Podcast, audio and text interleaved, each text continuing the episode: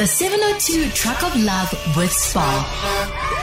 Keep listening to 702 to see how many smiles your nominations are putting on people's faces. 702. The BRICS Report. India. And Voice of America correspondent in Southeast Asia, based in New Delhi, Anjana Pasricha joins us. Namaste, Anjana. Good morning. Good morning, John. How are you? And first of all, can I congratulate you in advance for your upcoming birthday celebrations? Radio 702 next week, I believe, if I'm correct.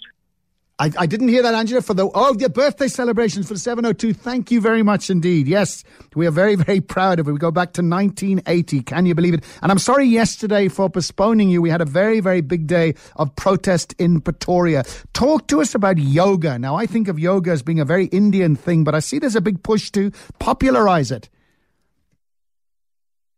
Absolutely. You know, of course, yoga, some people call it India's biggest cultural export. And last year, prodded by the Indian Prime Minister, the UN dedicated June 21st to this ancient practice. So, you know, we had about 135 countries joining the celebrations yesterday. The biggest, of course, were in India. Literally, you know, John, millions turned out in parks, stadiums, schools, etc. for mass sessions. We even saw yoga workouts on a warship and on a Himalayan battlefield that's always buried in snow. And following some criticism that this effort to popularize yoga is an attempt to promote Hindu culture, Prime Minister Modi yesterday stressed that yoga is a secular practice. His message was, you know, look, this is all about health, not religion. He called it health insurance with zero budget. By the way, you know, he's a big, big fan, but does a great job at yoga, which is more than I can say for myself. And I have to say that even without this political visibility, yoga has gained tremendous traction in India and I believe in some Western countries. Here we have schools that have introduced yoga classes wherever you turn, in parks, in basements. Lots of people are joining yoga workouts and many are combining now this with meditation.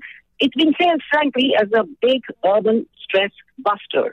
Fantastic, and certainly a lot of people practice it over here, Anjana. What about other areas of traditional knowledge? I mean, are they gaining in popularity in India? What are those?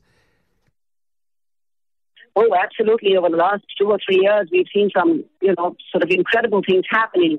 And this is at the behest of Indian gurus who first popularized yoga and meditation. Now they've become big businessmen as they are reincarnating some other systems.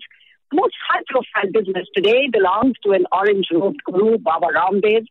And, you know, he's built up an absolutely huge consumer goods empire which sells modern-day products such as shampoos, cereal, biscuit, honey, toothpaste, what have you, which he says are based on India's traditional system of what is called Ayurveda, which basically relies completely on using herbs. So he's tapping into growing demand for products that are herbal and organic. I believe worldwide that's gaining in popularity. His company notched up sales of $500 million last year to the astonishment of many retail consultants. And believe me, multinationals in India are sitting up and treating him now as serious competition.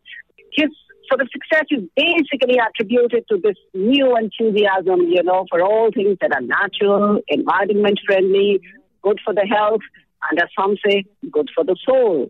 Thank you very much indeed, Anjana Pasricha. Not the greatest line, I'm sorry, from New Delhi. And that's our BRICS India report.